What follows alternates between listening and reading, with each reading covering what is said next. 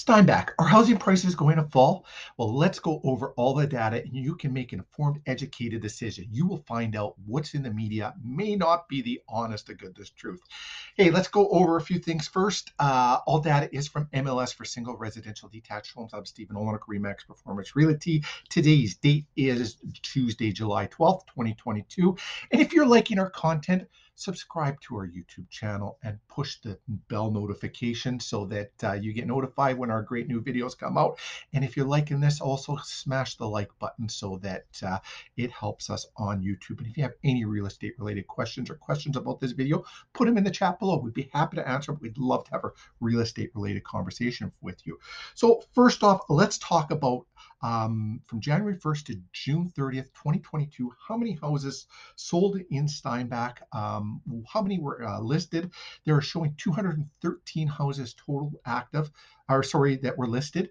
42 are currently active. There's 153 that sold, four are currently pending sale, and uh, there were 24 withdrawals and only eight that expired.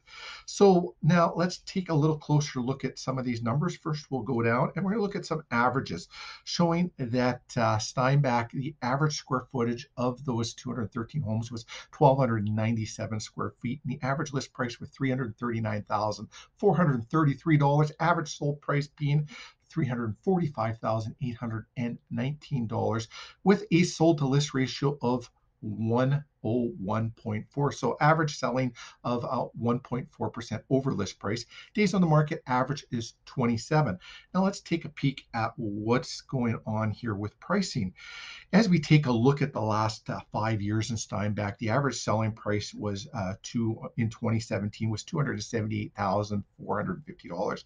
Then in 18 going up to 285,000. Then a slight drop in 2019 at $270,000. Then 2020, the start of all the madness, uh, we saw an increase of uh, looks like a little over 10% at uh, $300,000. Then up to 323 the next year and then this year, we're trending at $362,000 for the average selling price.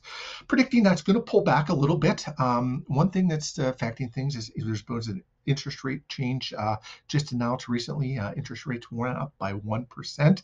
And uh, that has really freaked people out. But you got to look at it is that people have been got used to a 1.5% interest rates and where we're sitting now closer to that 5% range that's still a great rate. You look at five years ago and where we were, um, yeah, it's a fantastic rate.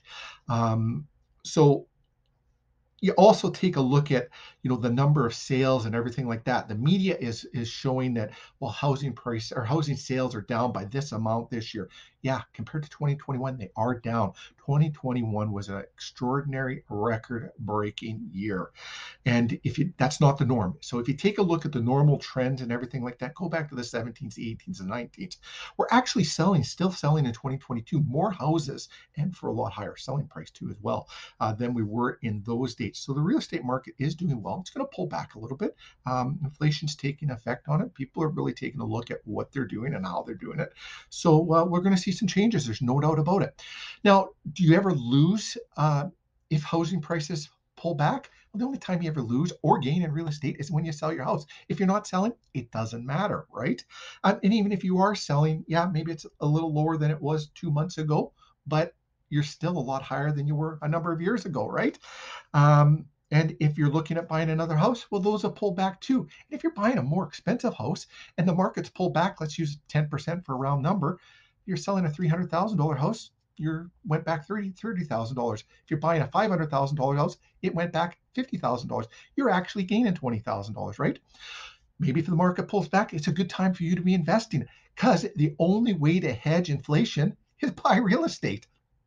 Pretty simple. So those are the things that we, we've got to say. If you've got real estate related questions, ask us. We'd love to have a real estate related conversation. If you're thinking of selling your home, you want to know what it's worth. If you're a buyer, reach out to us. Let's have a conversation. Let's go over the data. You can make informed, educated decisions. We'll show you what the right decision is to make and uh, make it a stress free transaction for you. Um, yeah, it's uh, it's just that simple. Uh, like I said, real estate's the only way to uh, hedge inflation. So if you have any real estate related questions, reach out to us. We'd love to have a conversation with you. Oh, I had a question about months of inventory. What is a month of inventory and where we are? What's a what's a buyer's market? What's a seller's market? So I'll go over that quickly before I go. Um, right now, we're in a very good seller's market. Um, a seller's market anywhere one to four months of inventory. Uh, balanced market is four months to six months and anywhere beyond six months is a buyer's market. So we're in a very good seller's market right now. If you lose Winnipeg stats for right now, um, they're sitting right now at 1.39 months of inventory. So yeah, just incredible. Um, if you want to know how those numbers are figured out, just have a conversation with it, and we'll go over that with you.